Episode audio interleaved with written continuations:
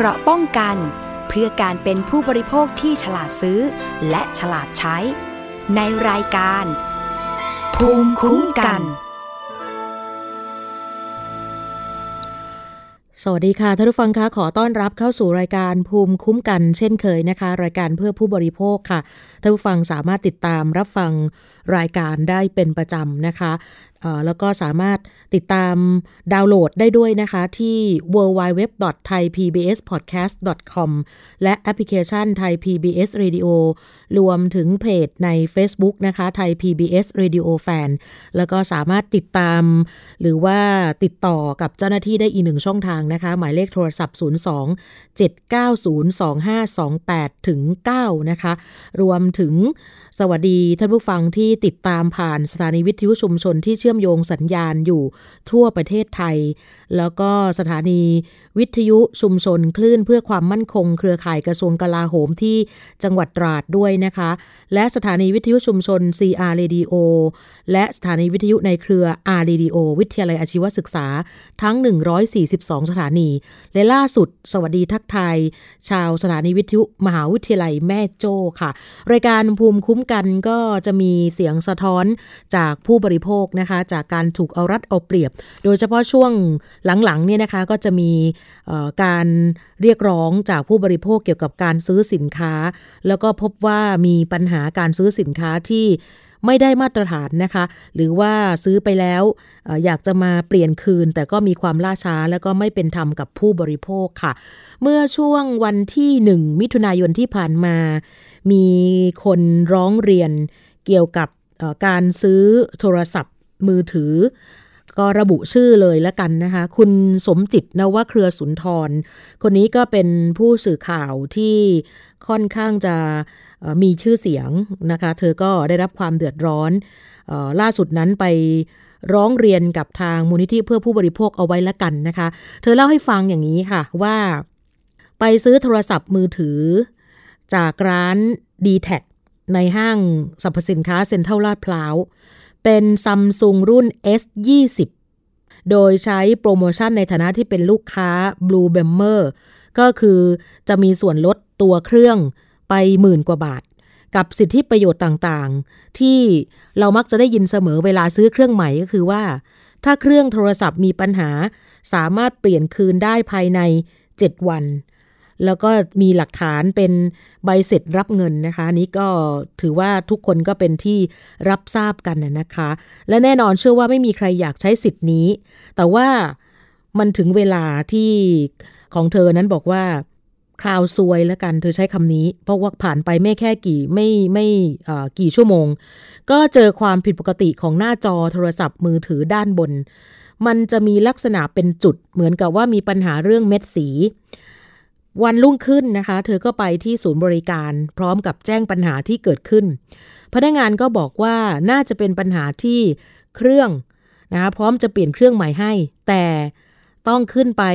บริเวณชั้น 3 เพื่อให้ทางศูนย์บริการของมือถือยี่ห้อซัมซุงนั้นออกเป็นใบรับรองว่าเครื่องมีปัญหากระบวนการเปลี่ยนเครื่องใหม่จึงจะเดินหน้าได้ ซึ่งเธอก็ร้อง เอ๊ะ คือตอนซื้อเครื่องจากค่ายเนี่ยนะคะ นั่นก็คือ d t แทเครื่องมีปัญหา ก็บอกว่าต้องไปหาใบรับรองมาจากค่ายมือถือก็คือซัมซุงเธอบอกว่าถ้าเราไปซื้อเครื่องจาก d t แทในพื้นที่ที่ไม่มีซัมซุงมันก็จะกลายเป็นภาระของลูกค้าไหมที่ต้องตะเกียกตะกายไปหาร้านเพื่อขอใบรับรอง แล้วกลับมาที่ค่ายมือถือใหม่เพื่อจะเปลี่ยนเครื่อง แต่ว่าเอาเถอะก็ไม่อยากจะมากเรื่องก็เลยไม่พูดอะไร แค่ชั้นสามเพราะว่าอยู่ในห้างเดียวกัน ก็เลยเดินขึ้นไปนะพบพนักงานอยู่ด้านหน้าก็แจ้งปัญหาให้ทราบ พนักงานขอดูเครื่องก่อนจะบอกว่า ก็ไม่มีปัญหาอะไรแค่ระบบเซ็นเซอร์มันค้างจากการโทรศัพท์ คราวนี้เธอบอกว่า อุณหภูมิในร่างกายของเธอเริ่มขึ้นแล้ว เธอบอกว่าไม่ได้ถอดซิมออกจากเครื่องเลย แล้วระบบเซ็นเซอร์จะค้างได้ยังไง แล้วถึงแม้ว่าจะมีการโทรศัพท์จริง การที่ระบบเซ็นเซอร์ค้างก็ไม่ใช่อาการปกติ โดยเฉพาะกับเครื่องใหม่ที่เธอเพิ่งจะซื้อไปได้ไม่ถึง 24 ชั่วโมงนะคะ คราวนี้พนักงานก็ดูโทรศัพท์ของเธออย่างละเอียดมากขึ้น แล้วก็บอกว่าเครื่องอาจจะมีปัญหา ก็เลยไปกดบัตรคิว ให้เธอไปรอรับบริการภายในร้าน มาถึงพนักงานคนที่สองที่รับเรื่องนะคะ ก็แจ้งว่า ยังไม่สามารถออกใบรับรองเปลี่ยนเครื่องให้ได้ในขณะนี้ จนกว่าจะมีการตรวจเช็คว่าปัญหาที่เกิดขึ้นนั้น เป็นเพราะว่าฮาร์ดแวร์มีปัญหาจริง ๆ ซึ่งต้องใช้เวลาประมาณหนึ่งชั่วโมง แล้วถ้ามีการแก้ที่ซอฟต์แวร์แล้วมีอาการผิดปกติหายไปก็จะเปลี่ยนเครื่องไม่ได้ เธอก็เลยถามกลับไปว่า ถ้าวันนี้แก้ปัญหานี้ได้ด้วยการแก้ที่ซอฟต์แวร์ แล้วบังเอิญอาการมันหาย แต่ว่าหลังจากพ้น 7 วันเกิดปัญหาอีกครั้งใครจะรับผิดชอบ กับสิทธิ์การเปลี่ยนเครื่องใหม่ที่ไม่สามารถกลับมาใช้งานได้อีก พนักงานรับเรื่องคนที่สองก็บอกว่ามีปัญหาก็สามารถเอามาแก้ใหม่ได้ เพราะว่ามีบริการตามสัญญา 1 ปี เธอก็บอกว่าอย่างนี้มันไม่ใช่ละ ในเมื่อเรามีสิทธิ์ที่จะเปลี่ยนเครื่องใหม่ได้ แล้วพนักงานก็ไม่สามารถรับประกันได้ว่า ปัญหาที่เกิดขึ้นจะไม่เกิดขึ้นอีกทำไม จึงไม่สามารถใช้สิทธิ์ในการเปลี่ยนเครื่องใหม่ได้ เลยแจ้งไปว่า ต้องการเปลี่ยนเครื่องใหม่ตามสิทธิ์เท่านั้น เพราะเขาระบุเอาไว้แล้วตั้งแต่ตอนซื้อเครื่อง พนักงานก็เดินกลับเข้าไปในห้อง service เกือบ 10 นาที แล้วก็กลับมาบอกว่า เครื่องลูกค้ามีการโทรศัพท์ค้างสามารถเคลียร์ได้จากซอฟต์แวร์ ไม่ใช่ปัญหาฮาร์ดแวร์ แก้ไขแล้วนำเครื่องกลับไปใช้ได้ทันที โทรศัพท์ค้างทำให้หน้าจอผิดปกติ นี่เป็นเรื่องปกติใช่ไหม เธอก็ถามกลับไปที่พนักงาน ก็ได้คำตอบกลับมาว่าเครื่องรุ่นนี้ บางทีมันก็เป็นแบบนี้ อ้าว ก็แสดงว่านี่คือจุดอ่อนของเครื่องยี่ห้อนี้ใช่หรือเปล่า แล้วบังเอิญ เธอมาได้เครื่องนี้ที่มีปัญหาพอดี ก็เลยต้องทนรับสภาพไป ใช่หรือไม่ เธอบอกว่าไม่น่าจะถูกนะ ก็เลยขอพบผู้จัดการร้าน ก็ได้รับคำตอบว่า วันนี้ผู้จัดการร้านหยุดนะคะ ต่อมามี supervisor มาอธิบายแบบ เธอใช้คำว่าแผ่นเสียงตกร่องว่าเปลี่ยนเครื่องไม่ได้ ด้วยเหตุผลที่แตกต่างไปจากเดิม ก็คือเครื่องลูกค้ามีการโหลดแอปพลิเคชันไม่สมบูรณ์ แต่ว่าตอนนี้เคลียร์แอปพลิเคชันให้หมดเรียบร้อยแล้ว ไม่น่าจะมีปัญหาแล้ว เธอก็เลยถามกลับไปว่าก่อนหน้านี้พนักงานมีการแจ้งว่าเป็นปัญหาเรื่องโทรศัพท์ค้าง ไม่รู้ว่าพนักงานแจ้งยังไง แต่นี่คือสิ่งที่ช่างตรวจสอบล่าสุด แล้วพบว่าเป็นปัญหาจากแอปพลิเคชันไม่สมบูรณ์ เธอก็รู้สึกว่าเริ่มมีอารมณ์แล้วนะคะ ก็บอกว่าใช้โทรศัพท์มาหลายเครื่องหลายรุ่นแล้ว ปกติแอปพลิเคชันโหลดไม่สมบูรณ์ ไม่เคยกระทบทำให้หน้าจอผิดปกติ เต็มที่ก็ขึ้นว่า โหลดไม่ครบร้อยเปอร์เซ็นต์ใช้แอปนี้ไม่ได้ การที่โหลดแอปพลิเคชันไม่มีปัญหากับหน้าจอ ไม่น่าจะใช่เรื่องปกติใช่หรือไม่ แต่ไม่ว่าเธอจะอธิบายยังไงคำตอบของเจ้าหน้าที่ของพนักงานก็ตอบกลับมาเหมือนเดิม แล้วก็มีเพิ่มเติมใหม่จากพนักงานอีกคนหนึ่งที่เสริมมาว่าแอปพลิเคชันอาจจะมีบั๊กนะคะ ซึ่งเธอบอกว่าก็เถียงจน เลยเหี่ยใจแล้วก็เลยสรุปถามว่าถ้าอย่างนั้น รับประกันได้ไหมเราว่าปัญหานี้จะไม่เกิดขึ้นอีก เพราะว่าสิทธิ์การเปลี่ยนเครื่องใหม่มีแค่ 7 วันเท่านั้น แล้วถ้าเกิดปัญหาขึ้น แล้วมันเลยเวลาไปเปลี่ยนเครื่องใหม่ไม่ได้ ใครจะรับผิดชอบกับสิทธิ์ที่ว่านี้ที่เธอเสียไปนะคะ supervisor คนนั้นก็ตอบกลับมาว่า ขอให้มั่นใจได้ว่าปัญหาจะไม่เกิดจากฮาร์ดแวร์ ถ้ามีปัญหาก็สามารถมารับบริการที่ศูนย์ได้ภายในระยะเวลา 1 ปี คุณสมจิตก็เลยบอกว่า นี่เราพูดภาษาเดียวกันใช่ไหม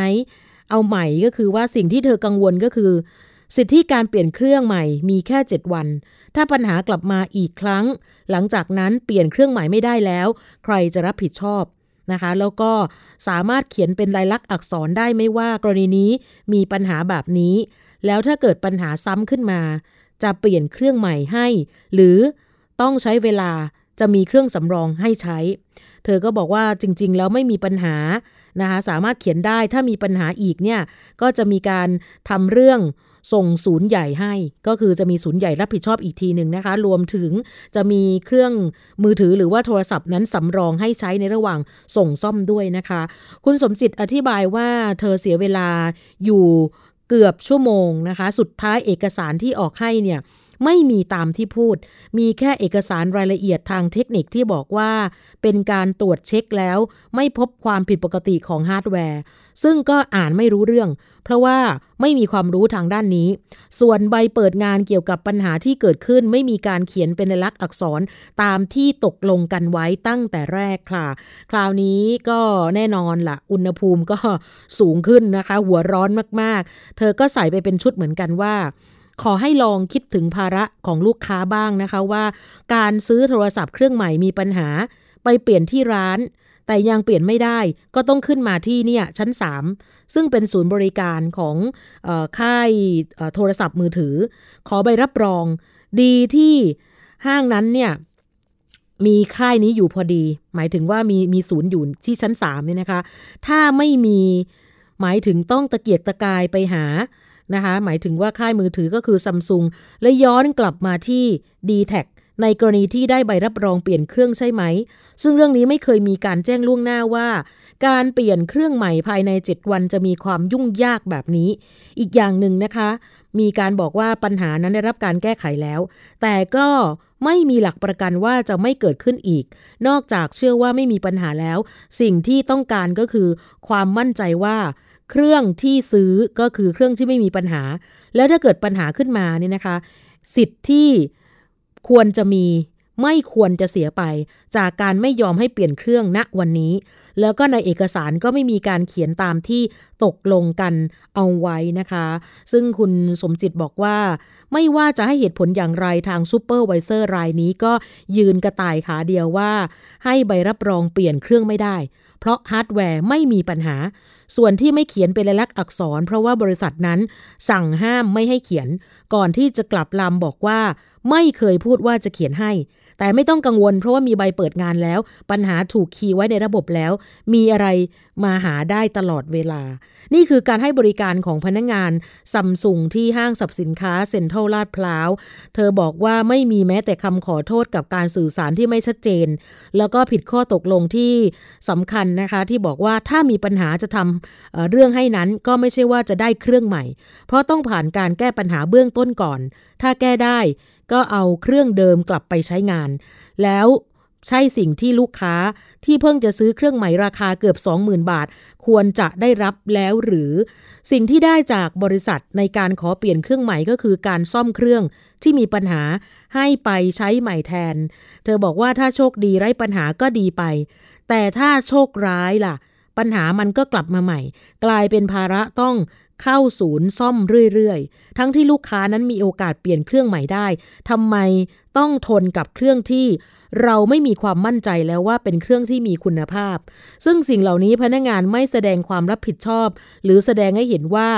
เห็นใจต่อภาระที่จะเกิดขึ้นกับลูกค้าแม้แต่น้อย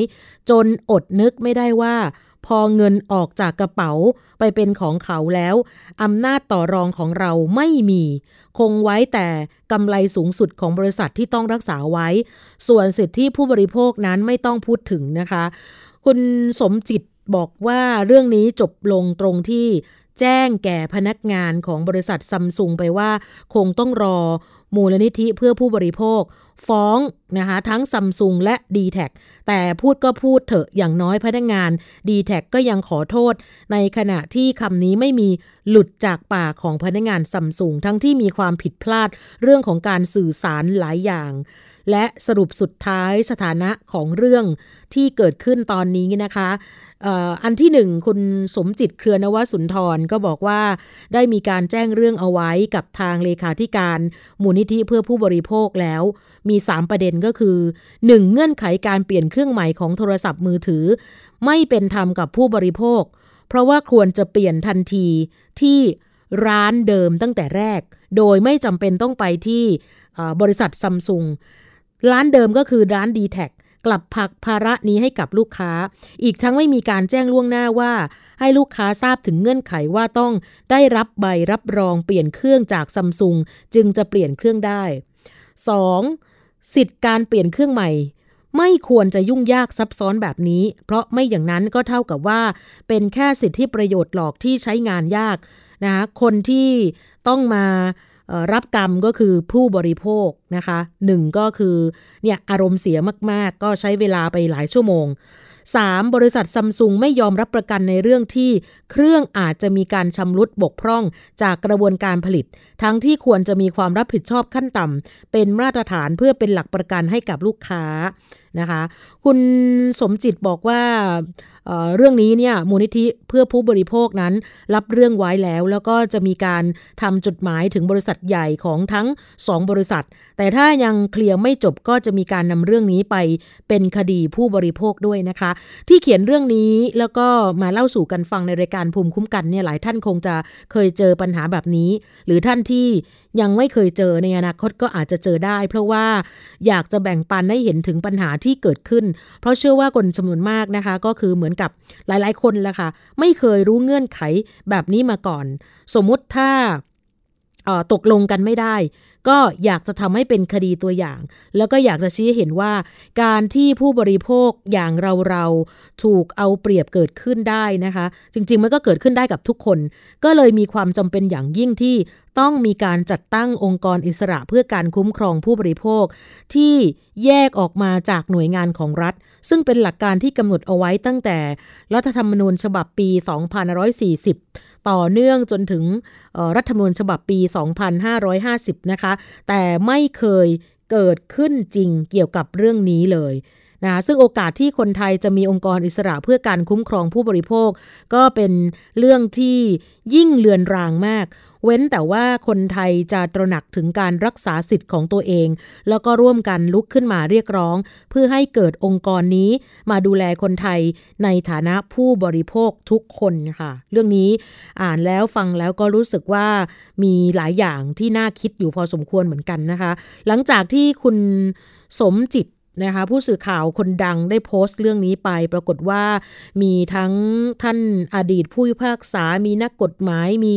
ผู้บริโภคนะคะที่ได้รับความเดือดร้อนเกี่ยวกับเรื่องนี้นะคะ มาแสดงความคิดเห็นกันเป็นจำนวนมากค่ะ ก็เป็นเรื่องที่น่าสนใจ อยากให้ทุกคนนั้นเนี่ยนะคะได้ตระหนักเวลาจะซื้อ ของนะคะ โดยเฉพาะของที่ราคาไม่ไม่น้อยนะ เป็นหลักหมื่นนี่นะคะสองหมื่นถึงสามหมื่นนี่คือได้ส่วนลดด้วยนะคะ ราคาก็ยังอยู่ที่ประมาณ 20,000 บาท ก็อยากให้ทุกคนนั้นเนี่ยใช้สิทธิ์กับตัวเอง แล้วก็ใครที่เจอปัญหาแบบนี้เนี่ยนะคะ ก็สามารถร้องเรียนได้ค่ะ การร้องเรียนหรือว่าร้องทุกหนึ่งครั้งดีกว่าบ่นพันครั้งนะคะ ที่ทางมูลนิธิเพื่อผู้บริโภคนั้นเนี่ยเอามาพูดอยู่เสมอๆเกี่ยวกับเรื่องนี้นะคะ แล้วก็อีกเรื่องหนึ่งนะคะ สืบเนื่องมาจากสำนักงงานตำรวจแห่งชาติ โดยพลตบวจโทเพิ่มพูนชิดชอบ ผู้ช่วยผู้บัญชาการตำรวจแห่งชาติ ซึ่งเป็นหัวหน้าคณะทำงาน ในคดีที่เกี่ยวข้องกับสำนักงงานคณะกรรมการอาหารและยาหรืออยกระทรวงสาธารณสุขนะคะ โดยท่านเลขาธิการอยได้พร้อมด้วยกับรองเลขาธิการ ร่วมกันถแถลงผลการตรวจวิเคราะห์เจลแอลกอฮอล์ นั่นก็คือตามที่สำนักงงานคณะกรรมการอาหารและยาได้รับรายงาน จากศูนย์การแพทย์กาญจนาภิเษกคณะแพทยศาสตร์ศิริราชพยาบาล โดยแพทย์ผู้รักษาอาการสงสัยเกิดพิษจากเมทิลเป็นเมทิลแอลกอฮอล์นะคะ ได้แก่มีภาวะเลือดเป็นกรดรุนแรง ซึ่งเป็นคนงานจากโรงงานผลิตแอลกอฮอล์เจล ที่อยู่บริเวณรอยต่อ ของจังหวัดนครปฐมและจังหวัดสมุทรสาคร ทางออยก็เลยประสานไปที่สำนักงงานตำรวจแห่งชาติ ให้ทำการสืบสวน ต่อมาในช่วงวันที่ 16 มีนาคม 2563 ตำรวจได้ขอหมายเข้าตรวจค้นบริษัทชื่อว่า บริษัทมานพันธ์เครื่องหอมจำกัด ตั้งอยู่ที่ตำบลอ้อมน้อยอำเภอกระทุ่มแบนจังหวัดสมุทรสาคร ไปตรวจค้นแล้วก็ยึดอายัดของกลางได้ ประกอบด้วยวัตถุดิบ 15 ถัง ถังละ 200 ลิตรจำนวนรวมแล้ว 3,000 ลิตร ซึ่งเป็นผิดพันธ์สำเร็จรูปจำนวน 6,865 ขวด แล้วก็มีการเก็บตัวอย่างส่งตรวจวิเคราะห์ที่กรมวิทยาศาสตร์การแพทย์ ซึ่งกรณีดังกล่าวนั้นทางสำนักงงานตำรวจแห่งชาติ และอย ได้มีการร่วมกันถแถลงผลการปฏิบัติการทลาย แหล่งผลิตเจลแอลกอฮอล์ไป เมื่อช่วงต้นเดือนเมษายนที่ผ่านมา บัดนี้ได้รับทราบผลแล้วนะคะสำหรับการตรวจวิเคราะห์ของกลาง ที่เก็บตัวอย่างจากสถานที่ผลิตเครื่องสำอาง ชื่อ บริษัทมานะพันเครื่องหอมจำกัด ที่อยู่กระทุ่มแบน จังหวัดสมุทรสาคร เป็นการตรวจพบเมทิลแอลกอฮอล์ในผิดพันธ์เครื่องสำอาง ที่มีชื่อการค้าว่า นานาcleansing แอลกอฮอล์80%ปริมาณสุทธิ 4,000 มิลลิลิตร ลักษณะเป็นของเหลวสีฟ้า ปรากฏว่าใช้ฉลากปลอมค่ะ แล้วก็ยังจะมีผลิตภัณฑ์นานา hand เจลแอลกอฮอล์ 80%ปริมาณสุทธิ 1,000 มิลลิลิตร ลักษณะเป็นของเหลวสีชมพู ก็ใช้ฉลากปลอมด้วย และยังมีอีก 2 รายการนะคะ เป็นนานา hand แอลกอฮอล์นะคะ เป็นนานาเจลเหมือนกัน 80%ปริมาณสุทธิ 1,000 มิลลิลิตร ลักษณะเป็นของเหลวใสฉลากปลอม แล้วก็ตรวจพบว่าจริง ๆ แล้วมีเมทิลแอลกอฮอล์เพียง 71.30%เซ็นเท่านั้น แล้วก็อีกตัวหนึ่งเป็นนานา cleansing แอลกอฮอล์80%ปริมาณสุทธิ 10มิลลิลิตร ลักษณะเป็นของเหลวใส บรรจุขวดสเปรย์ก็ใช้ฉลากปลอม ซึ่งตรวจพบเมทิลแอลกอฮอล์90.84%และในการตรวจครั้งนี้ มีการตรวจพบเมทิลแอลกอฮอล์ในผลิตภัณฑ์เครื่องสำอางที่รอการบรรจุ แล้วก็ในวัตถุดิบที่เป็นเจลสีชมพู บรรจุอยู่ในขวดพลาสติกขุ่นสีขาวนะแล้วก็มีของเหลวใสบรรจุอยู่ในแกลลอนขาวขุ่น มีของเหลวใสสีฟ้า บรรจุในถังพลาสติกขุ่นสีขาว ปริมาณก็เยอะนะคะ 4,000 มิลลิลิตรค่ะ แล้วก็ตรวจพบเมทิลแอลกอฮอล์ 38.67%หมายถึงว่าของเหลวใสสีฟ้านะคะ และยังจะมีของเหลวใสบรรจุในแอลกอฮอล์ในแกลลอนขาวขุ่นปริมาณสุทธิ 1,000 มิลลิลิตร ตรวจพบเมทิลแอลกอฮอล์ 99.53%ซึ่งตำรวจก็บอกว่าช่วงที่มีการแพร่ระบาดของ ไวรัสโควิด -19 ทำให้มีการเกิดการกักตุนหน้ากากอนามัย แล้วก็ถูกนำมาจำหน่ายราคาที่สูงเกินสมควร แล้วปรากฏว่ามีการลักลอบนำอุปกรณ์ชุดตรวจโรคโควิด -19 ซึ่งถือว่าเป็นเครื่องมือทางการแพทย์กับเจลผสมแอลกอฮอล์มาโฆษณาขายผ่านทางสื่อสังคมออนไลน์ โดยที่ไม่ได้รับอนุญาต ซึ่งการกระทำดังกล่าวนั้นอาจทำให้เกิดอันตราย แก่พี่น้องประชาชนได้ ทางสำนักงงานตำรวจแห่งชาติก็เลยให้ความสำคัญกับเรื่องนี้เป็นอย่างมากนะคะ ท่านพลตำรวจโทเพิ่มพูนชิดชอบ ผู้ช่วยผู้บัญชาการตำรวจแห่งชาติบอกว่าขอเน้นย้ำในการจับกลุ่มผู้กระทำความผิดเกี่ยวกับผิดพันธ์สุขภาพ ให้ครอบคลุมในทุกพื้นที่ มีคำสั่งแต่งตั้งคณะทำงานปราบปรามผิดพันธ์และการบริการสุขภาพที่ผิดกฎหมายขึ้นมาเป็นที่เรียบร้อยแล้ว ขณะนี้มีการประสานงานการทำงานกับหน่วยงานที่เกี่ยวข้องค่ะ โดยเฉพาะสำนักงงานคณะกรรมการอาหารและยา เพื่อเป็นการคุ้มครองความปลอดภัยของพี่น้องประชาชน ซึ่งผลจากการปฏิบัติงานที่ผ่านมานั้น สามารถจับกลุ่มผู้กระทำความผิด พร้อมตรวจยึดของกลางได้เป็นจำนวนมากแล้วก็มีการขอฝากเตือนไปยังผู้ประกอบการด้วยนะคะว่า สิ่งที่ลักลอบกระทำผิดกฎหมาย ไม่ว่าจะเป็นการผลิตการนำเข้าหรือการจำหน่ายผลิตภัณฑ์สุขภาพที่ผิดกฎหมายนั้น ขอให้หยุดการกระทำดังกล่าว ถ้ามีการตรวจพบก็จะถูกดำเนินคดีตามกฎหมายอย่างถึงที่สุดนะคะ เดี๋ยวเรื่องนี้ลองไปฟังท่านเลขาธิการคณะกรรมการอาหารและยาหรือว่าออยนะคะ กับท่านนายแพทย์ไพศาลดั่นคุ้มกันค่ะ แล้วในกรณีนี้เช่นเดียวกันนะครับ ก็คือเราเริ่มรู้ตั้งแต่ที่มีเขาเรียกว่ามีคนไปรักษาที่ศิริราชศูนย์แพทย์การจนาพิเศษศิริราชซึ่งรู้ว่าในส่วนของคนที่รักษาเนี่ยครับหรือว่าผู้ป่วยเนี่ยมีอาการเขาเรียกว่าทางการแพทย์เขาเรียกว่ามีอาการเลือดเป็นกรดและมีการเลือดเป็นกรดเนี่ยนะครับ ก็จะมีอาการที่หายใจหอบเหนื่อย ก็ในส่วนของจะมีปวดท้องรุ่มด้วยขึ้นไส้อาเจียนเวียนศีรษะนะครับเป็นอาการรุนแรงนะครับนี่งั้นเนี่ยเขาก็เลยสงสัยมาแล้วก็สักบอกไปว่าเอ๊ะน่าจะเกิดจากในเรื่องของเรื่องของแอลกอฮอล์เจลครับแล้วก็แอลกอฮอล์เจลที่นั้นเนี่ยน่าจะเป็นในส่วนของจากผลการวิเคราะห์ของกรมวิทยาศาสตร์การแพทย์ที่ออกมาก็เป็นเมทิลแอลกอฮอล์หรือเมทานอลซึ่ง ส่วนนี้เองเนี่ยจริงๆแล้วในเรื่องของแอลกอฮอล์เจลเราถือว่าเป็นเครื่องสำอางนะครับเราอนุญาตให้ใช้เอทานอลนะครับหรือเอทิลแอลกอฮอล์หรือไอโปรพิลแอลกอฮอล์เนี่ยมาผลิตนะครับไม่ได้ไม่อนุญาตให้ใช้เมทิลแอลกอฮอล์มาผลิตดังนั้นการกรณีที่มีใช้เมทิลแอลกอฮอล์มาผลิตก็ทำให้เกิดความไม่ปลอดภัยนะครับก็ทำให้เขาเรียกว่า พี่น้องประชาชนผู้บริโภคเกิดอันตรายขึ้นได้ที่ผมเรียนไปแล้วนะครับ ว่าจะเกิดการเลือดเป็นกรดเองหายใจลำบากนะหายใจเหนื่อยหอบนะหรือแม้กระทั่งตาบอดก็ตามครับเพราะพวกนี้มันเป็นการสูดดมแล้วก็สัมผัสแล้วก็สูดสูดเข้าไปนะครับ ซึ่งเราก็ถือว่าเรื่องของที่ใช้สารที่เราห้ามใช้นะครับก็เป็นเครื่องสำอางที่ไม่ปลอดภัยโทษเองเนี่ยก็จะ อยู่ในระหว่างโทษนะฮะผู้ผลิตก็คือ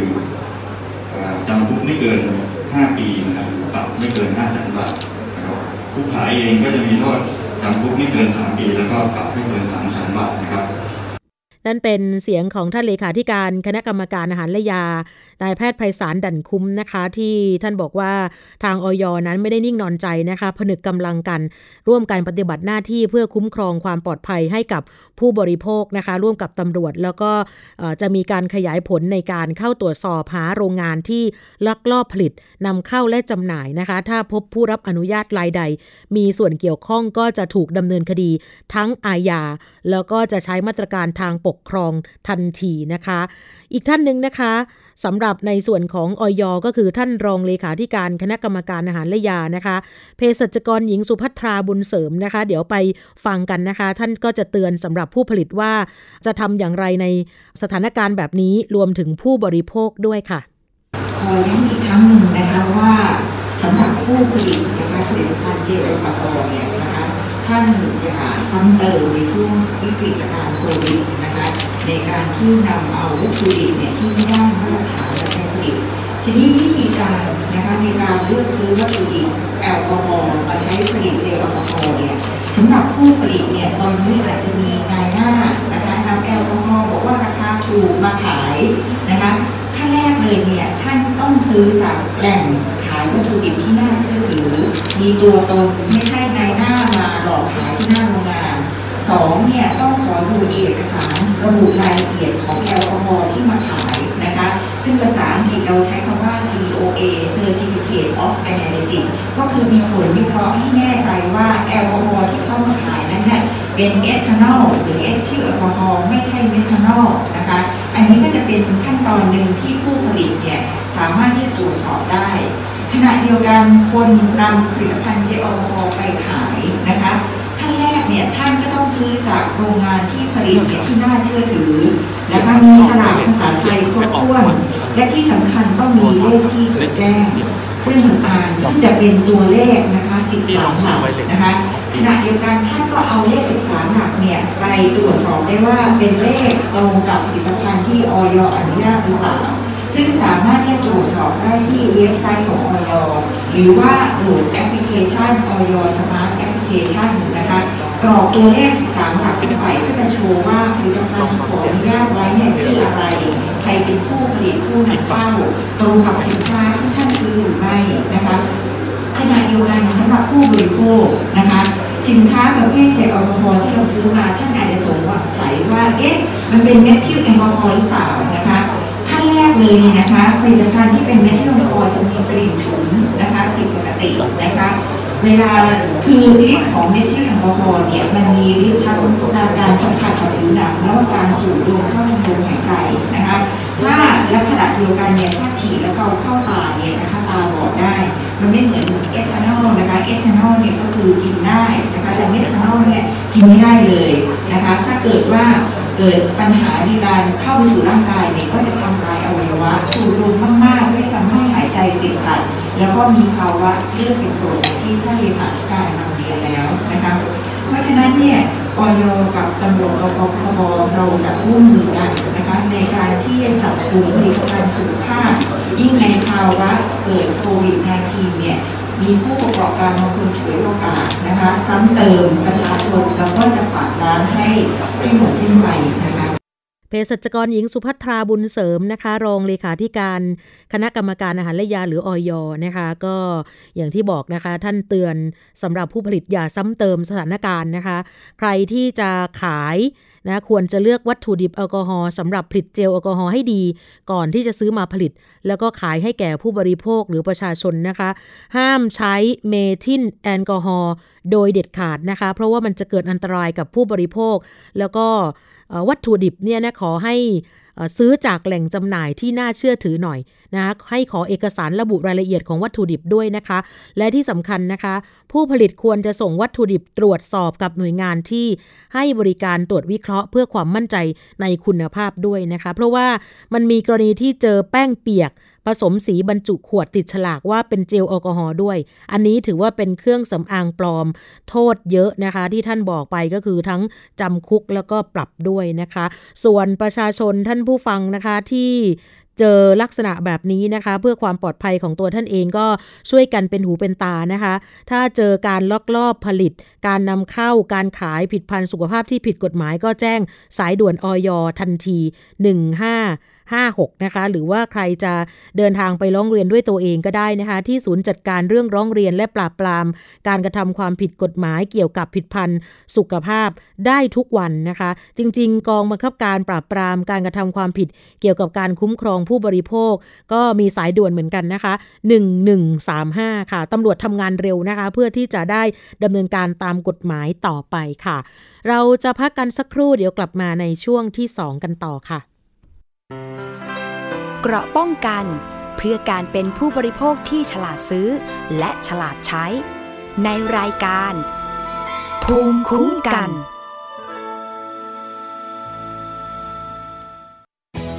ไทย PBS ดิจิทัล Radio Infotainment for All สถานีวิทยุดิจิทัล จากไทย PBS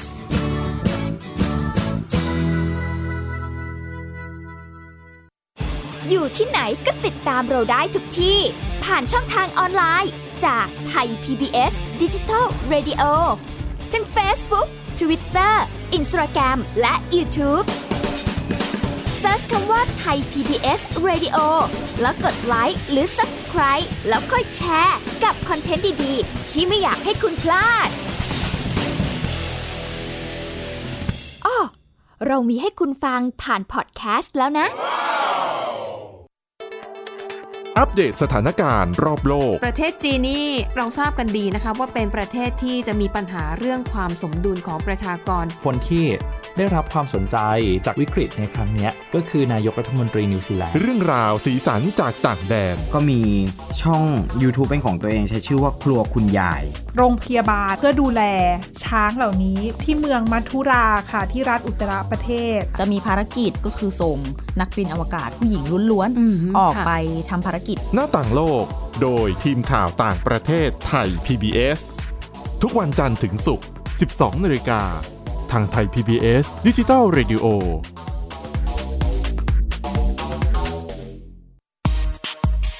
เพราะวิทยาศาสตร์อยู่รอบตัวเรา มีเรื่องราวให้ค้นหาอีกมากมาย เทคโนโลยีใหม่ ๆ เกิดขึ้นรวดเร็ว ทำให้เราต้องก้าวตามให้ทัน อัปเดตเรื่องราวทางวิทยาศาสตร์ เทคโนโลยี และนวัตกรรม ที่จะทำให้คุณทันโลก กับรายการ s c i e n Tech ทุกวันจันทร์ถึงวันศุกร์ทางไทย PBS Digital Radio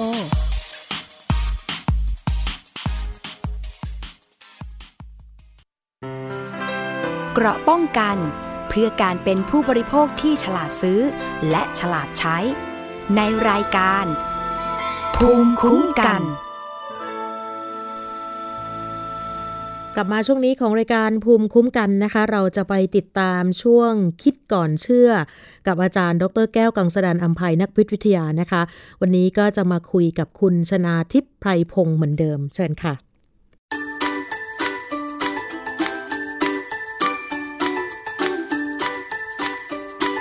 ช่วงคิดก่อนเชื่อ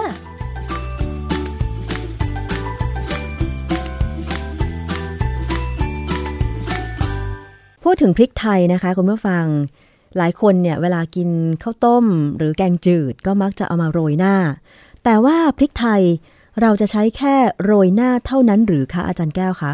จริงๆเราก็ทำแค่นั้นนะเมื่อก่อนเนี่ยเราไม่รู้นะฮะแต่ตอนหลังครั้งที่แล้วเราคุยเรื่องพริกอะผมเคยบอกว่าพริกไทยนี่มันก็น่าคุยเลยนะมันร้อนเพราะว่ามันก็เข้ามาอยู่เออมันมันเข้ามาอยู่ใน มันมันมันทำให้เกิดอาการไม่ใช่เผ็ด แต่มันร้อนค่ะ มันก็ทำให้อาหารอร่อยเป็นบางอย่าง เช่นข้าวต้มเนี่ยหรือโจ๊กเนี่ย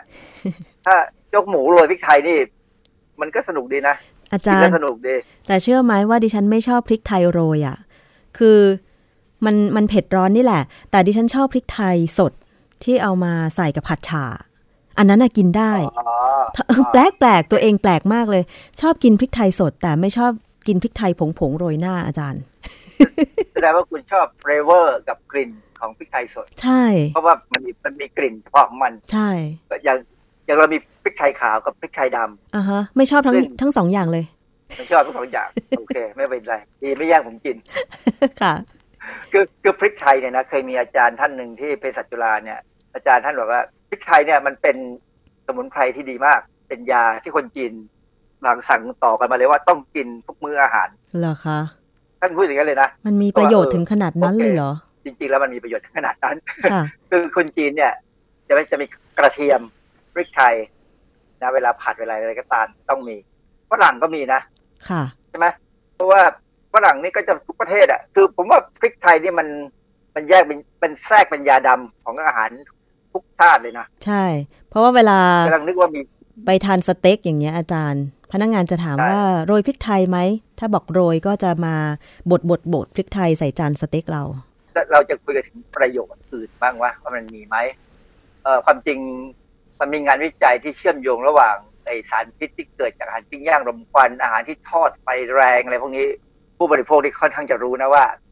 อาหารปิ้งย่างรมควันเนี่ยมีสารพิษค่ะอาหารที่ทอดไฟแรงมีสารพิษนะแต่มันอร่อยอร่อยอะนะค่ะพอมันอร่อยเนี่ย เราก็ต้องหาทางกินให้มันไม่มี สารพิษไม่ออกฤทธิ์มาก เช่น กินผักเยอะๆใช่ไหมทีนี้มันก็มีอีกวิธีการหนึ่งที่เราพบทางวิทยาศาสตร์เนี่ยว่าการการหมักเนื้อสัตว์เนี่ยไม่ว่าเป็นหมูปิ้ง ไก่ปิ้ง ไก่ย่าง หรืออะไรก็ตามเนี่ยด้วยเครื่องปรุง ซึ่งมีพริกไทยเป็นองค์ประกอบหลักเนี่ยนะค่ะ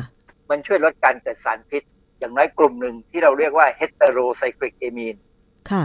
ถ้าถ้าไปดูไอ้ชื่อย่อๆที่เขาบางแกเรียกเรียกกันทั้งหนังสือพิมพ์นะคือ HCA HCA มาจากคำว่าเอ่อ HCA มาจากคำว่า heterocyclic ค่ะ amine สารนี้ทำให้เกิดอะไรพวคะกนี้อาจารย์ สารก่อมะมะเร็เร็งงเป็นสารก่อมะเร็งเลยนะแล้วมันจะอยู่ในอาหารเยอะแยะไปหมด โดยเฉพาะอ่านี่เคยมีงานวิจัยชิ้นหนึ่งเขาพูดว่าถ้าเราต้มเนื้อสัตว์เกินสองชั่วโมงสารพวกนี้เกิดอ้าวเหรอ แล้วพวกเนื้อตุน๋นหมูตุ๋นอะไรอะโอ้โหบางทีต้มเป็นครึ่งวันนะอาจารย์ก็ต้มเป็นคืนเลย ใช่ เกิดแน่เกิดแน่แต่ว่า บังเอิญว่า เวลาเขาต้มต้มเนี่ยตุ๋นพวกเนี้ยเขามีเครื่องเทศจีนนะมียาจีนนะอ๋อซึ่งพวกเนี้ยมันก็จะมีพริกไทยบ้างเป็นองค์ประกอบแล้ว หลายๆอย่างเนี่ยที่เป็นสารสารต้านอนุมูลอิสระที่เกิดระหว่างการต้ม เพราะฉะนั้นมันก็ลดการเกิดได้อ๋อทีนี้จริงๆที่พูดนี้เพราะว่าเราผมก็เคยมีนักศึกษาทำวิจัยเรื่องนี้เหมือนกันเหรอคะแล้วมันลดให้เห็นเห็นเลยค่ะเออได้ผลดีมากเหรอคะเอ่องานวิจัยของฝรั่งที่เมืองนอกแถวยุโรปเหมือนกันเขาคือคือเวลาเราหมัก เนื้อสัตว์เนี่ยเราเรียกว่ามารีเนตนะเขาใช้คำว่ามารีเนตค่ะเขาก็มารีเนตมันแล้วก็ก็วิเคราะห์สารพิษ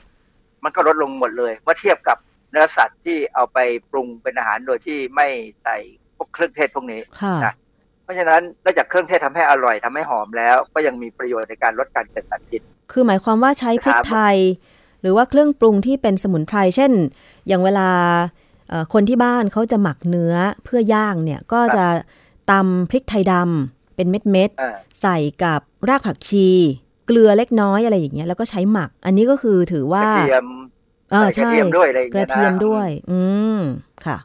พวกนี้แหละ เราหมักไว้สักพักหนึ่งคือให้มันซึมเข้าไปบ้างนะค่ะเวลาเอาไปย่าย่างงถ้าถ้าเป็นตู้ถ้าเป็นตู้อบไปอบเนี่ยนะมันจะมีน้ำออกมา น้ำพวกนี้ก็เอามาใช้ได้ในการราดน้ำเกรวี่อะไรพวกเนี้ยค่ะ คือคือไอ้น้ำเกรวี่เนี่ยมีทั้งสารพิษกับสารต้านพิษอยู่ด้วยกันค่ะเพราะฉะนั้นเพราะฉะนั้นผมผมถึงแนะนำตลอดเวลาว่า ถ้ากินอาหารพวกเนี้ยเพื่อความมั่นใจกินผักผลไม้ตามไปเยอะๆหน่อยค่ะ แล้วเพื่อเชื่อป้องกันมัน เพราะว่ามันอาจจะลดได้แต่อาจจะลดได้ไม่หมด พวกเนื้อย่างเนื้ออบเนี่ยนะคะเนี่ยทีนี้มันจะยกตัวอย่างงานวิจัยชิ้นหนึ่งที่ทำที่เมืองจีนบทความมีบทความชื่อยาวๆตีพิมพ์ในวารสารชื่อ Food and Function ตีพิมพ์ปี 2017 เขาทำการศึกษาในเมืองจีน เมืองอูซีประเทศจีนเขาซื้อเนื้อวัวซื้อเนื้อวัวมา แล้วก็ทำเป็นชิ้นๆเล็กๆชิ้นหนึ่งประมาณ 40 กรัม แล้วก็เอามาเติมพริกไทยดำแล้วก็มีพริกอื่นๆอีกนะไม่ใช่พริกไทยดำอย่างเดียวเขาเขาจะศึกษาเปรียบเทียบระหว่างพริกทั้งหลายเนี่ยนะโดยพริกแต่ละอย่างที่ใช้เนี่ยก็จะใช้ระดับที่ 0.5เปอร์เซ็นต์1เปอร์เซ็นต์กับ1.5เปอร์เซ็นต์ก็ของของน้ำหนัก ซึ่งก็นี่ก็เป็นหลักการทางการวิจัยต้องมีการเปรียบเทียบตัวอย่างหลาย ๆ อย่าง เปรียบเทียบระดับการใช้หลาย ๆ อย่าง เนื้อวัวเขาเนี่ยเขาก็ทำให้เป็นแผ่นขนาดสม่ำเสมอ ด้วยจานเลี้ยงชีพหมายความว่าจริง ๆ เขาเอามันไปแผ่ไว้ในจาน คือจานฟิจิดิชเนี่ย มันเป็นจานแก้วกลมๆนึกออกไหมค่ะ เคยเห็นเคยเห็นเห็นนะค่ะมันจะมีฝา มันจะมีจานอันล่างกับจานอันบนที่เป็นฝาปิดค่ะ ปกติเนี่ยเราจะใช้สำหรับ เอ่อเลี้ยงเชื้อแบคทีเรีย แต่ว่าอันนี้เขาใช้จานขนาดเล็ก6คูณ5ซมเป็นเป็นฟิจิดิชอันเล็กนะวัตถุประสงค์คือต้องการให้มันมีรูปร่างที่เหมือนกันอะตัวอย่างอาหารแต่ละชิ้นแต่ละชิ้นเนี่ยแค่นั้นเองไม่ได้มีผลในการศึกษาวิจัยหรอกนะแต่แล้วพอได้เป็นชิ้นที่เหมือนกันแล้วเนี่ยเขาก็เอาไปทอดบนกระทะเหล็ก ที่ทำให้ร้อนถึง 225 องศาเซลเซียสก็เหมือนกับไอ้กระทะเหล็กใหญ่ๆ ที่เขาทอดแฮมเบอร์เกอร์ในพัตตาคารน่ะหรือว่า ในร้านอาหารญี่ปุ่นอะไรก็ตามอาหารจีนเนี่ยนะทอด 225 องศาเซลเซียสเนี่ย5นาที เสร็จแล้วก็เอาไปอบต่อด้านละ 10 นาที ที่อุณหภูมิก็คงประมาณ 225 นี่แหละนะ อบเสร็จก็เอาไปเก็บไว้ในห้องอุณหภูมิห้องก่อน แล้วก็เอาไปเก็บไว้ในตู้เย็นก่อนทำการวิจัยค่ะวิเคราะห์ เสร็จแล้วเขาก็ไปวิเคราะห์ปริมาณเทสโทโรไซคลิกเอมีนพบว่าพริกไทยได้ดีที่สุดที่ทำให้เทสโทโรไซคลิกเอมีนเนี่ยเกิดขึ้นได้น้อยลงอ๋อค่ะ เพราะฉะนั้นก็อย่าเกลียดพริกไทยเลย กินมันบ้างก็ดีนะเพราะฉะนั้นเวลาแฟนเราทำไก่ย่างหมูหมูย่างค่ะก็ทำเป็นมองไม่เห็นพริกไทยนะเวลากินมันก็อร่อยแหละ ดิฉันจะเอาพริกไทยสดมา กินแทนได้ไหมไม่โรยพริกไทยป่นก็ดีกว่าอาจารย์พริกไทยสดกับพริกไทยที่แห้งแล้วก็ป่นแล้วเนี่ย มันเหมือนกันไหม สารที่เราจะได้ถ้าเป็นพริกไทยถ้าเป็นพริกพริกไทยขาวเนี่ยจะได้ดีกว่าพริกไทยดำเพราะมันแก่กว่า ตอนนี้เข้ามาทำอะอ๋อพริกไทยดำเนี่ยมันอาจจะเก็บที่ยังไม่แก่นะค่ะพอแก่แล้วมันมันออกขาวนะคือพริกไทยอ่อนถ้าเป็นพริกไทยเขียวสารที่มีประโยชน์มันก็น้อยกว่าไทยที่แก่กว่าอ๋อเหรอคะนะโอ้ถ้าอย่างนั้นดิฉันคือก็ต้องกินพริกไทยอ่อนแบบคูณสองเข้าไปมากหน่อยกินเออกินมากหน่อยก็ไม่เป็นไรอย่างแกง แกงอะไรแกงป่าใช่ไหมแกงป่าผัดฉาอะไรอย่างเงี้ย อุ้ยพูดเออแล้วน้ำลายพวกเนี้ยไหลเออพอกินเนี่ยเคี้ยวไปเลยค่ะเคี้ยวกินไปเลย อย่าไปไปไปคายทิ้งนะเอ่อตอนนี้มันมันก็นอกจากนี้เนี่ยพริกพริกไทยเนี่ยผมผมก็ไปเจองานบทความรีวิว บทความทบทวนเอกสารเนี่ยในวารสารซึ่งชื่อ critical review in food science and nutrition คือไอ้ไอ้วารสารชุดกลุ่มเนี่ยนะ มันชื่อ critical review เนี่ย เป็นวารสารที่ค่อนข้างแพงที่สุดในโลกเลยก็ว่าได้เพราะมันแพงมากค่ะนะ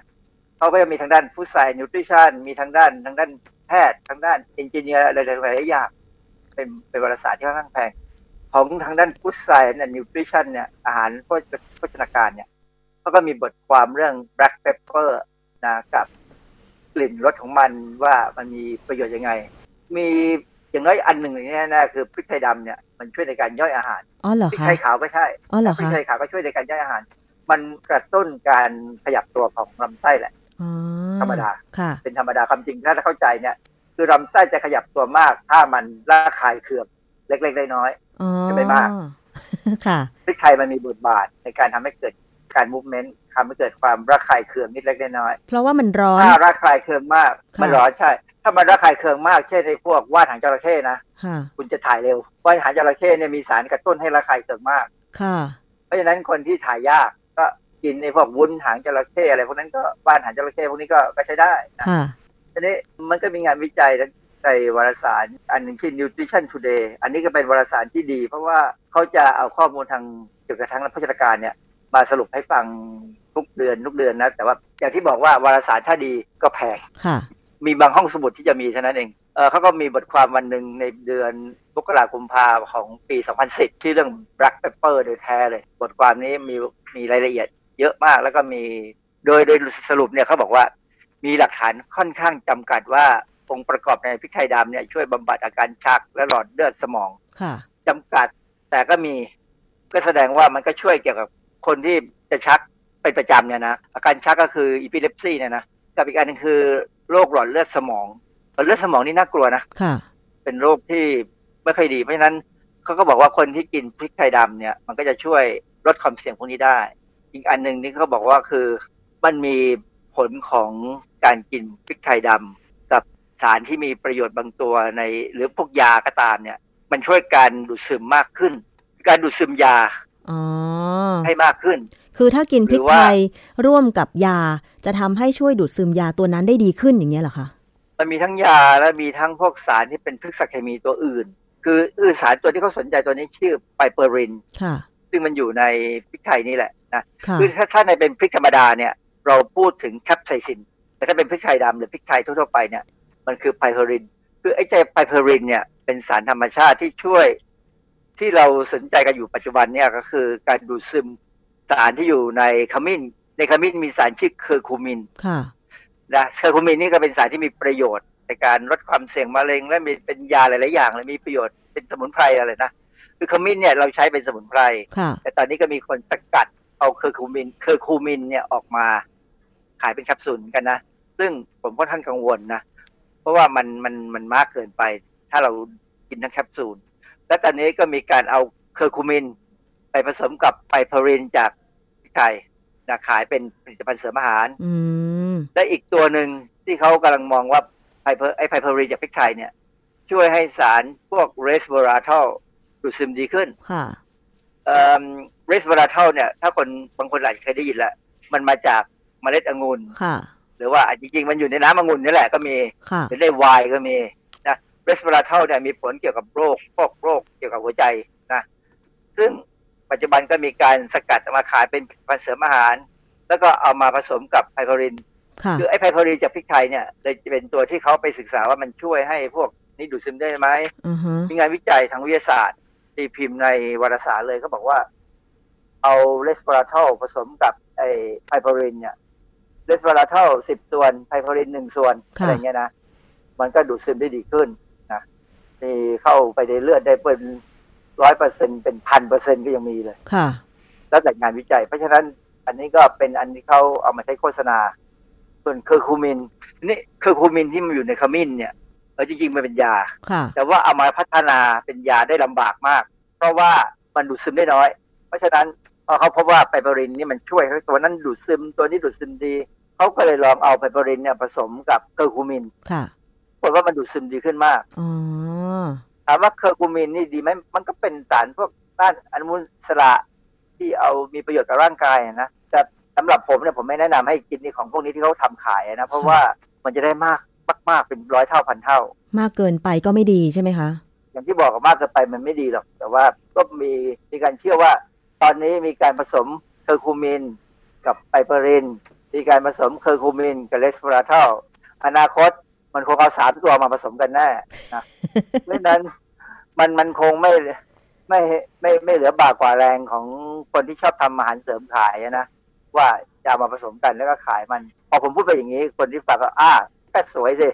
ผสมซะเลยค่ะนะแต่ความจริงไพเปอรินเนี่ยนะถ้ากินเยอะๆในในปริมาณสูงๆเนี่ยสิ่งที่เขากลัวคือมันเอาสารพิษตัวอื่นเข้าไปเพิ่มด้วยไหมอ๋อเราอย่างที่เราเรารู้กันว่าในอาหารเนี่ยยังไงก็มีสารพิษค่ะนะมันไม่ปลอด กินพริกไทยดำมากเกินไปมันจะช่วยไหมทำให้อือฮึสารพิษดูดซึมมากขึ้นไหมอืมถ้ากินแบบมนุษย์มนานะไม่ช่วยหรอกไม่มีปัญหาค่ะกินแบบมนุษย์มนาธรรมดาเนี่ยมันมีประโยชน์ อย่างที่เราพูดนะว่ามันช่วยโน่นช่วยนี่ได้ค่ะ แต่ถ้ากินเป็นเม็ดเมื่อไหร่เนี่ยหรือเป็นสารสกัดเมื่อไหร่เนี่ย อันนั้นก็ตัวใครตัวมันนะค่ะ อย่างที่เห็นภาพบางภาพที่อาจจะมีการโฆษณา ผลิตภัณฑ์เสริมอาหารที่บอกว่าใช้สารสกัดไพเพอรินที่ได้จากพริกไทย เอามาทำในรูปแบบผลิตภัณฑ์เป็นแคปซูล แล้วก็ผสมกับสารอื่นๆ มันมีทั้งของเมืองนอกและของไทยหรือเปล่าอาจารย์แล้วดูเหมือนว่าในปริมาณ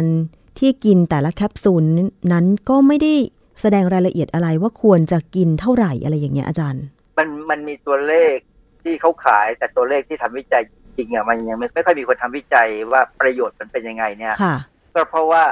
มันไม่มีสิทธิบัตรคือทำวิจัยแล้ว ถ้าเราลงทุนทำวิจัยคนอื่นก็ไปใช้ได้ใช่ไหมเพราะฉะนั้นใครจะลงทุนให้ให้ให้เสียเงินฟรีค่ะก็ต่างคนต่างขายค่ะต่างคนก็ต่างไปบอกปากต่อปากว่าดีอย่างนั้นดีอย่างนี้นั่นแล้วแต่เซลล์เวลาผมไปประชุมหรือว่า งงานวิชาการพวกที่เกี่ยวกับพวกเนี้ยนะเขาก็แจกกันนะผมสิ่งที่ผมทำก็คือ ผมก็ฉีกแคปซูลออกมาผสมกับอาหารในปริมาณน้อยๆมันก็มันก็มีรสชาติเหมือนอย่างอย่างไอ้ไอ้พวกเทอร์คูมินมันก็มีออกรสชาติกลิ่นขมิ้นนี่แหละซึ่งเราก็ทำให้ได้คล้ายๆข้าวหมกไก่อะค่ะแต่จริง ๆ ข้าวหมกไก่ไม่ได้ใช้ขมิ้นนะ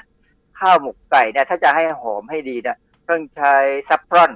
saffron เหรอคะซึ่งเป็น saffron นี่มันเป็นเกสรของดอกไม้ชนิดหนึ่งซึ่งมีมากแถวอิหร่านอ๋อหญ้าฝรั่นหญ้าฝรั่นหญ้าฝรั่นหญ้าฝรั่นนี่แหละแพงมากนะห้าหกเกสรเนี่ยนะเป็นร้อยอะ ใช่ใช่ได้ข่าวว่าแพงมากแล้วก็เวลาใส่ทีหนึ่งเนี่ยนะคะ ดิฉันเคยดูรายการเชฟรายการอาหารที่เป็นเชฟเมืองนอก เขาก็จะใช้หญ้ายาฝรั่นเนี่ยหุงข้าวแล้วมันก็จะได้สีเหลืองๆสีเหลืองหอมแล้วก็มีประโยชน์กว่าขมิ้นอ๋อเหรอคะเอออาจจะมีประโยชน์ไม่ไม่กว่าขมิ้นแต่หอมกว่าขมิ้นแล้วมันมันจะหอมเฉพาะของมันเป็นเป็นข้าวหมกไก่ที่หอมมากแล้วจะแพงมากค่ะ เพราะฉะนั้นนะถ้าจะกินข้าวหมกไก่ที่ใช้ยาฝรั่นเนี่ยก็ต้องไปร้านแพงๆหรือซื้อมาทำเองแล้วก็ถามเขาว่าไงซื้อมาทำเองก็ได้ มันก็ประมาณห้าหกเกสรเป็นร้อยอะถ้าที่ผมรู้นะผมก็เลยยังไม่ค่อยติดลองเท่าไหร่ก็ใช้ขมิ้นธรรมดาค่ะ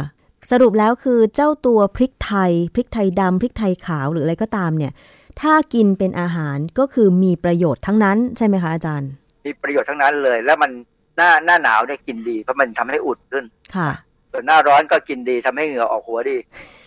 ค่ะ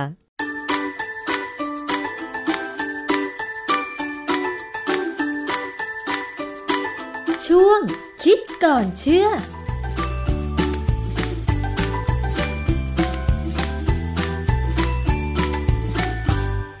ติดตามกันไปเรียบร้อยแล้วนะคะ คิดก่อนเชื่อกับอาจารย์ ดรแก้วกังสดานอัมภัย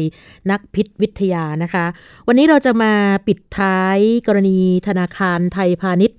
มีการเตือนลูกค้าประชาชนทั่วไปนะคะ ขอให้ระมัดระวัง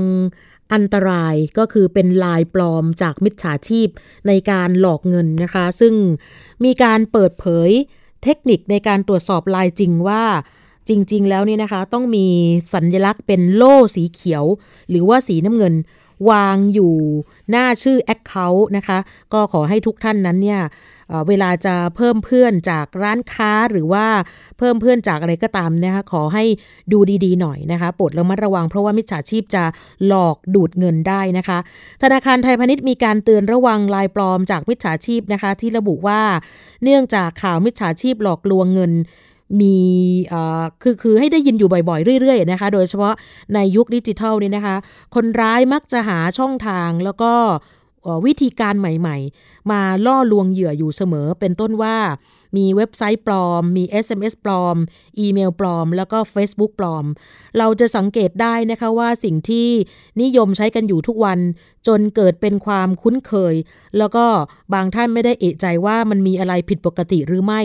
มักจะถูกเลือกมาเป็นช่องทางในการติดต่อเหยื่อของบรรดามิจฉาชีพไม่เว้นแม้กระทั่งไลน์ เป็นแอปพลิเคชันยอดฮิตที่เรานิยมกันใช้อยู่ปัจจุบันนี้นะคะ ทุกเพศทุกวัยด้วย ซึ่งบริษัทต่างๆ ก็นิยมใช้เป็นช่องทางในการติดต่อสื่อสารกับลูกค้าของตนเอง รวมถึงธนาคารต่างๆ ด้วยนะคะ ทุกธนาคารก็เลือกที่จะใช้ช่องทางแสนสะดวกที่ว่านี้นะคะ เพื่อจะได้คอนเน็กกับบรรดาลูกค้าทั้งหลาย มิจฉาชีพก็เลยสบช่องนะคะ สร้างลายเป็น แอคเคาท์ปลอมมาหลอกเอาข้อมูลสำคัญจากเหยื่อ หลังจากนั้นก็เข้าไปขโมยเงินออกจากบัญชี โดยที่เหยื่อนั้นไม่ทันได้รู้ตัว ดังนั้นนะคะทางธนาคารก็ขอ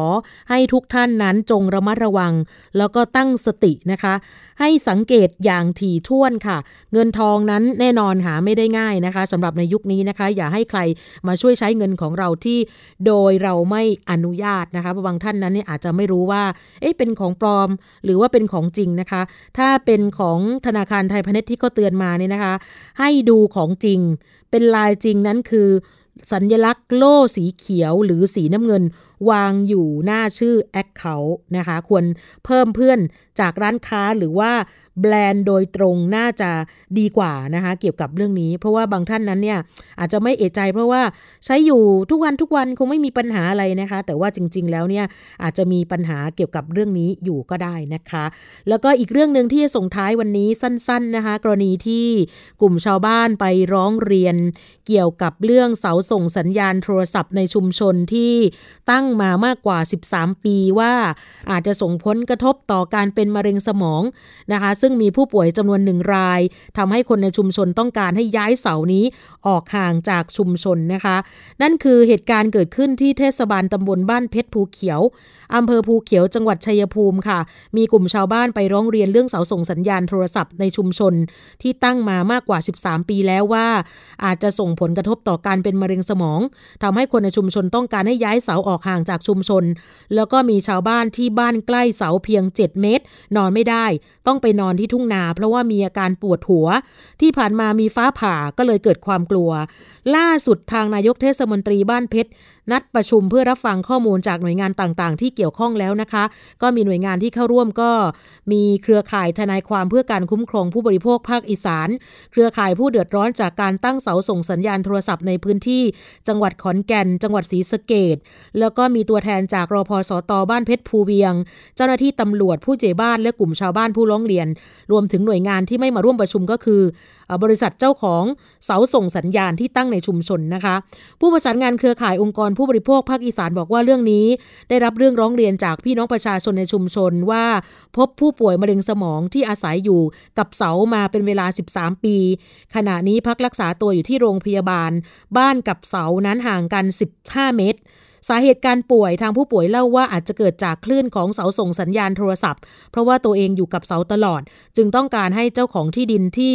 ไม่ได้อยู่ใกล้เสา และผู้ประกอบการนั้นย้ายเสาออกห่างจากชุมชนโดยเร็ว ซึ่งการแก้ไขปัญหาเรื่องนี้ทางเครือข่ายองค์กรผู้บริโภคก็เสนอต่อไปที่ระดับนโยบาย เพื่อให้เกิดการแก้ไขปัญหาอย่างเป็นระบบ อย่างเช่น การให้กสทช และกรมการปกครองส่วนท้องถิ่น บูรณาการร่วมกันเนื่องจากถือว่ามีกฎหมายคนละฉบับ ก่อนการตั้งเสาต้องมีการรับฟังความคิดเห็นของประชาชนในชุมชนด้วยเป็นต้นนะคะ แต่ว่ายังไม่มีการขยับอะไรมากนักนะคะ ต่อความกังวล เรื่องการได้รับคลื่นจากเสา ก็หลายท่านก็อาจจะคิดว่าเป็นเวลา 10 ปีแล้วอาจจะมีผลต่อการเป็นมะเร็งต่างๆ หรือว่าอาการวิงเวียนขึ้นไส้สับสนอ่อนเพลีย ความสามารถในการจดจำลดลง แต่ว่าเรื่องนี้ยังมีข้อถกเถียงกับนักวิชาการอีกฝั่งหนึ่งนะคะ ก็ต้องใช้เวลาในการถกเถียงในสังคมต่อไปนะคะ ซึ่งขณะนี้เนี่ยทางเทศบาลเองก็บอกว่าเดี๋ยวจะประสานงานกับหน่วยงานทุกหน่วยงานที่เกี่ยวข้องเพื่อประชุมหาแนวทางในการแก้ปัญหาเรื่องนี้นี้ก่อนที่คนในชุมชนจะป่วยไปมากกว่านี้นะคะ ก็เป็นเรื่องที่มาเล่าสู่กันฟังนะคะสำหรับเรื่องนี้ก็เป็นเรื่องที่มีปัญหากันมายาวนานแล้วนะคะ เอาละค่ะวันนี้หมดเวลาแล้วนะคะสำหรับรายการภูมิคุ้มกันเจอกันใหม่ในวันพรุ่งนี้ สวัสดีค่ะ ติดตามรับฟังรายการย้อนหลังได้ที่เว็บไซต์และแอปพลิเคชันไทย PBS Radio ไทย PBS ดิจิทัล Radio วิทยุข่าวสารสาระ เพื่อสาธารณะและสังคม